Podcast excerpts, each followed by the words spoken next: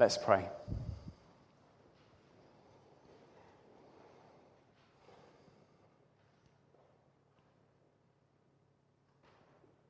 Heavenly Father, our prayer this morning is that you would speak to us, that you speak to us through your uh, written word, that you would challenge us and encourage us, and that you would give us uh, ears to listen to, and uh, minds to understand, and hearts to obey. In Jesus' name, Amen. So, as I said, we're beginning a new series this morning uh, that will lead us up to Advent. And then, as we enter the Advent season, we'll follow the Advent readings, uh, the seasonal preparation uh, that leads us up to uh, Christmas. I'm going to work through the book of Philippians, uh, first of all, and then through uh, Paul's letter to the church at Colossae, Colossians. They're both very short letters, both quite punchy. And together with Ephesians and Philemon, they're known as the prison letters. They're known as this because they were written while Paul was himself in prison. A letter this morning, the Philippians, uh, is called that because it's written to the church at Philippi. Philippi was a city in the Roman province of Macedonia. It had that name because it was founded by Philip the Great, who was the king of uh, Macedonia, father of Alexander the Great It was founded in 360 uh, BC, an important part of uh, the Macedonian uh, Greek Empire. 30 years before Christ, it was conquered by the Romans, and it became a Roman colony. And uh, the governor there, Roman governor, was very canny, and so what he did was he offered uh, free land to any retiring uh, Roman soldiers anywhere in the empire who uh, needed a place to live, they could come and have some free land in Philippi and uh, build their house there and settle there. So it became a little bit of Rome abroad. And it also meant there was a few uh, handy ex soldiers around in case the locals got too troublesome. Paul's preaching of the gospel in Philippi was uh, probably the first time that the Christian message entered into Europe. His establishing a church there was uh, the first strategic step in bringing a continent to Christ. But that church was not there because of great planning or great strategy or great organization. It was there because Paul responded to a vision he had in the night. You can read the story in Acts chapter 16 the apostle is uh, intending to travel to Asia to preach. But in a vision during the night, perhaps a kind of uh, very vivid dream, he sees a man uh, dressed in Macedonian clothes. And he stands and he begs Paul, Please, please come, please come and help us. The way to Asia is blocked.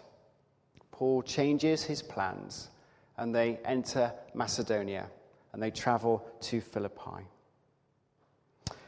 As the story of Acts unfolds, we read that uh, when he, Paul got there, he did what was his normal custom, entering a new town. He went to the synagogue to meet with the Jews and tell them of the Jewish Messiah. But in Philippi, because it was uh, such a kind of Greek city with a Roman colony, he found very uh, few Jews there, and there was no synagogue. So on the Sabbath, he just walked around to see where he could find people praying. And down by the riverside, he finds what's known as a place to pray. A place where uh, Jews would gather regularly to pray, but there weren't enough of them to formally constitute a synagogue. And there he finds a group of women. One of these is Lydia, which interestingly is a Gentile, not a Jewish name. And she's a dealer in purple cloth. Uh, purple was a really expensive dye in the ancient world, uh, so she's probably a woman of means. She's probably uh, an independent uh, businesswoman. She's the first one who responds to Paul's message about Jesus. And as a result, she opens her home to him. And it becomes a base for a small house church, a small home group, uh, which grow and uh, develop there. Don't underestimate the gift of hospitality. Don't underestimate the importance of opening your home uh, to others. Lydia opens her home to Paul. As a result, a small church uh, grows and uh, is nourished there. The first outpost of what will become Christian Europe. In our gospel reading, we hear of uh, Martha opening her home to the Lord Jesus Christ, allowing him in making him welcome. Don't undervalue the gift of hospitality, a gift we can share in the life of the church. Conflict ensues. Paul is arrested, and the second convert is the uh, jailer of the jail in which he's placed. He and com- his companion Silas are held in prison. They, they sing hymns and they pray. There's a dramatic uh, earthquake. Uh, the, the jailer's uh, terrified of uh, what's happened. He falls on his knees. He says, Please save me. And uh, he becomes a Christian along with his family, and they're baptized. God works in a dramatic way. Paul would testify how uh, the Lord Jesus set him free from prison. The same Paul who's writing this letter chained to a Roman guard. The same Paul who would uh, spend uh, years in prison and ultimately die for his faith. Do you wrestle in your life with uh, God being absent? Do you wrestle in your life with those times when God uh, seems not to act and not to answer your prayers? Do you find it hard to understand how perhaps uh, years ago or not so long ago God intervened in a very dramatic way, uh, answered a prayer in a very obvious, vivid, uh, real way?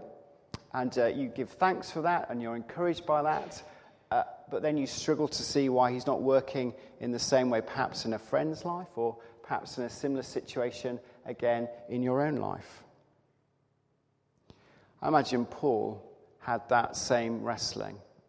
I imagine Paul found it difficult to understand how God could free him from jail the next and then uh, leave him uh, chained to a Roman jailer uh, for years. He saw God's hand in both.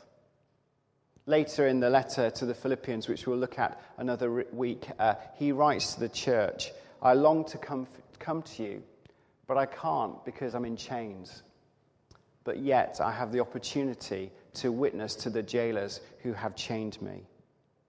Perhaps he was thinking of that uh, first jailer who became a Christian in Philippi. Partnership, working with Lydia and the church there. Persecution, being imprisoned for his faith. God working in dramatic ways, and at other times, God working in invisible ways. These are all elements in the story of the birth of the church in Philippi. And they're all themes that Paul will return to in this letter. Another theme that we see in this letter is that of joy. In our reading today, verse 4 In all my prayers for you, I always pray with joy the noun joy or verb rejoice are used 16 times in this short letter, just four chapters. Paul speaks of joy in prayer, joy in the fruit of his work, joy in the face of suffering and even death. He rejoices in the unity of the church. He rejoices that the gospel is being preached. He encourages his readers to rejoice in their faith and in their relationship with the Lord. Philippians 3, verse 1. Brothers and sisters, rejoice in the Lord. Paul's letter has lessons for the church of his day and lessons for the church of our day.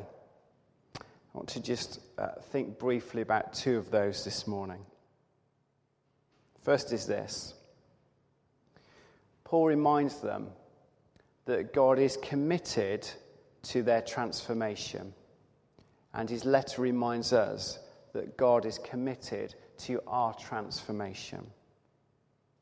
Verse 6 He who began a good work in you will bring it to completion. He who began a good work in you will bring it to completion. Michelangelo was a great uh, sculptor, a great artist. Uh, many great works of uh, art came from his uh, chisel and from his paintbrush. There's a story told, apocryphal story, I'm sure, of him uh, pushing a heavy rock up the hill to his studio. As he sweated and strained to roll this rock up the uh, hill, his neighbors uh, came out to uh, watch him struggle. One of them called out to him, Michelangelo, why do you labor so hard to push that heavy, ugly rock to the top of the hill? Why do you labor so hard to push that heavy, ugly rock to the top of the hill? Michelangelo's reply because there is an angel inside that longs to come out. The good news is that God loves us with an everlasting love a love that is strong, a love that is pure, a love that is holy. He loves us too much to leave us as we are when He first, meet, first meets us. He desires us to change. He longs us to sculpt us into his image. His image made flesh in the Lord Jesus Christ. None of us are perfect. All of us have flaws, uh, quirks, uh, besetting sins, uh, sensitive areas. None of us are completely whole. Inside all of us, I'm sure, there is a beautiful angel that longs to be released. And God's desire is that we be transformed. And by His Spirit, He's at work in our lives to bring about that transformation, to make us people who resemble Him more closely, people who reflect His likeness more accurately. And one of the ways He brings about this change is by taking us and setting us in churches. He calls us to follow him and then sets us amongst a body of fellow believers. He calls us to live out our discipleship in their company. And that isn't always easy to do. In every church, there are people we find it difficult to get along with, people uh, we rub up the wrong way, people who are a challenge for us. It was the same in the church at Philippi. Paul writes to them to encourage them to maintain uh, the unity they have in Christ. But these difficulties are not just flaws in the church, they're a means of God's grace of transformation. It's through working at relationships, dealing with difficulties, praying through hard issues, the messy stuff of church life that we are transformed into the likeness of Christ. It's through uh, dealing with the messy stuff of church life that we discover new resources resources of patience, of self control, of love, and of joy. If there's no one to love, you can't become more loving. If there's no uh, challenges to face, you can't become more patient if there's no um, difficulties within ourselves to wrestle with, you can't grow in the grace of self control. If there are no hardships to endure, you can't grow in joy through suffering. The key is to approach these challenges in the right way, to seek to meet them with the grace of the Lord Jesus Christ, a grace that Paul prays for his uh, followers.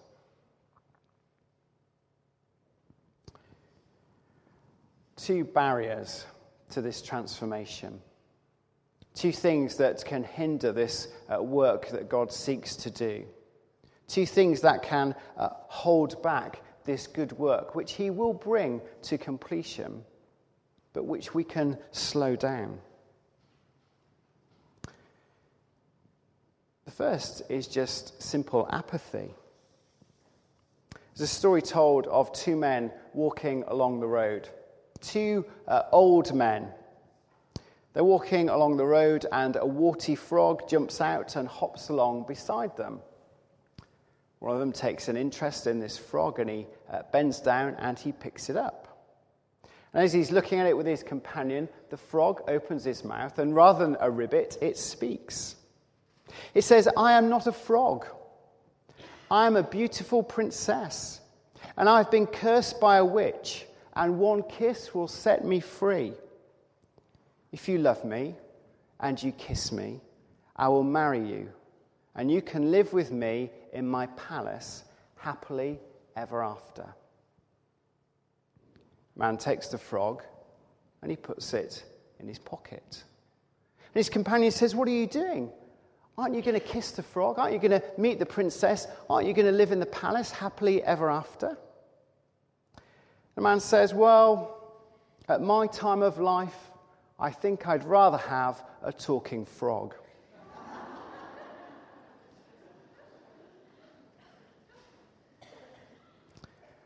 Paul writes of the transformation that God longs to bring into our lives.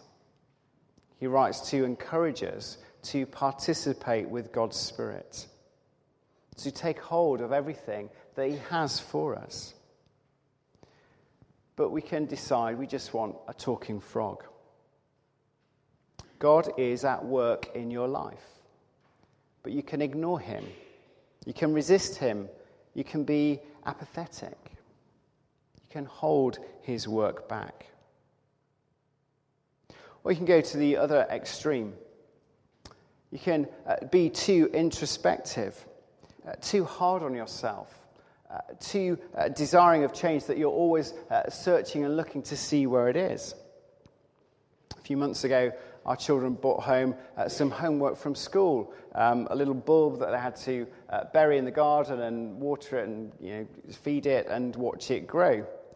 two of them did well, um, one not so well. And we discovered the reason that the one that wasn't doing so well wasn't doing so well was that uh, a certain member of our family was going out about every 20 minutes and digging it up to see how the roots were getting on. You've been there too. But we can be the same as we look in our lives. We can be too hard on ourselves. We can be too uh, introspective. We can be too anxious to see the fruit of God's work in our lives that we just dig over and dig over and dig over and don't give Him time to work. Paul writes to encourage the church He who began a good work in you will complete it. And secondly, he writes of their partnership in the gospel. Verse 4 and 5. In all my prayers, I thank God for all of you because of your partnership in the gospel until now. Currently reading the autobiography of a man called Scott Jurek. He's a man who's run uh, further, faster than anybody else alive. Uh, he's an American. Uh, he takes part in a, a sport known as uh, ultra running. Uh, he runs races over 100 miles long. Uh, he runs marathons uh, back to back. He once uh, turned up at a marathon just for a little uh, training and discovered that he'd uh, turned up at the end of the marathon and not the beginning. So he ran from the finish to the start line uh, the night before and then ran from the start line to the finish on the day of the race and won it quite comfortably. he's run through Death Valley. He's run a race of 140 miles. He's done incredible feats of endurance and he's known as a great hero in the running world. But as you read his autobiography, you discover that he's not done these events alone. He has a team who work with him, pacers who pace him, a wife who supports him, nutritionists who help him uh, get the right uh, food, sports companies who design the right shoes for him. Yes, he's an incredible character. But he doesn't run just alone, he's part of a team. Paul, too, is part of a team, and he writes to encourage uh, that team, that church. He's traveled the ancient world. He's preached Jesus in many difficult and varied places. He's planted churches. But he hasn't done it on his own, he's done it with his partners. And partners, the word Paul uses here, is actually a business word. He actually writes, I've done it with you, my business partners, meaning those who have an equal share, an equal investment, those who put their own uh, money into this company, those who will have a share of the profits as this company goes well, those who will suffer if this company goes under. He thanks them for their partnership in the ministry. His letter is a reminder that ministry is for everyone. It's not just the preserve of the leaders, the vicars, the ministers, those who are uh, committed, if you like. But the work of the church is exactly that the work of the church. Not just the apostle, not just the minister. A work that is to be shared, a load that is to be carried, a place where everybody has a part to play. Paul writes to thank them for their partnership. There's something else unique to Scott Jurek, that runner. When he finishes a marathon, or an ultra marathon, 100 miles, however far uh, he runs, he doesn't do what I would do. Well, I would die. He doesn't do that. He doesn't go and have a lie down. He doesn't go and have a shower. He doesn't go and have something to eat. He doesn't collapse on the floor. Uh, but he turns around and he begins to cheer home at those who he's beaten. He stays at the finish line until everybody has finished. For me, the most encouraging thing about reading his autobiography is seeing his character.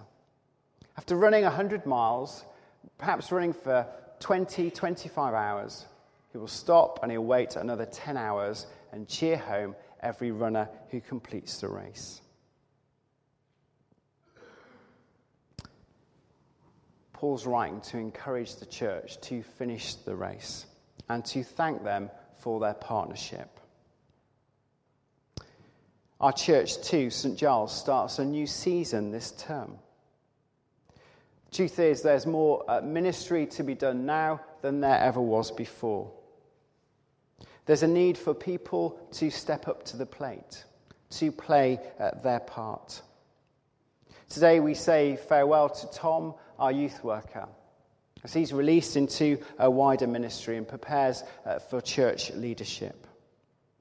There's a need for more people to help out and take part in our youth work. There's a need for more leaders in our junior church. Lots of children came to our holiday club. Lots of children flooded out this morning. We need men and women who will commit themselves to the ministry here at St. Giles not just in our youth work, not just in our children's work, in every area of church life. In our choir, in our music groups, in our other ministries that we have, in our work with young and with old, in our work inside the church and outside the church. To be honest with you, we need people who will throw their hearts and souls into this work. We need people who will live and breathe the ministry of this church. We need people who will uh, support this work uh, financially. So much more that we could do here at St. Giles if all the resources that are available were truly available. I believe that here at St. Giles we have all the resources we need for the ministry that God has called us to. We just need to put those resources at God's disposal. So this morning, I want to do what Paul does. I want to thank you for your partnership in the gospel. I want to tell you that I pray for you with joy, and I do. I want to gently encourage you as we begin a new, new term, a new chapter in our church life, to prayerfully consider where your partnership lies, where your role fits, which area of our church's ministry is the place for you to serve. But don't ever forget that he who began a good work in you will bring it to completion. In the name of Christ, Amen.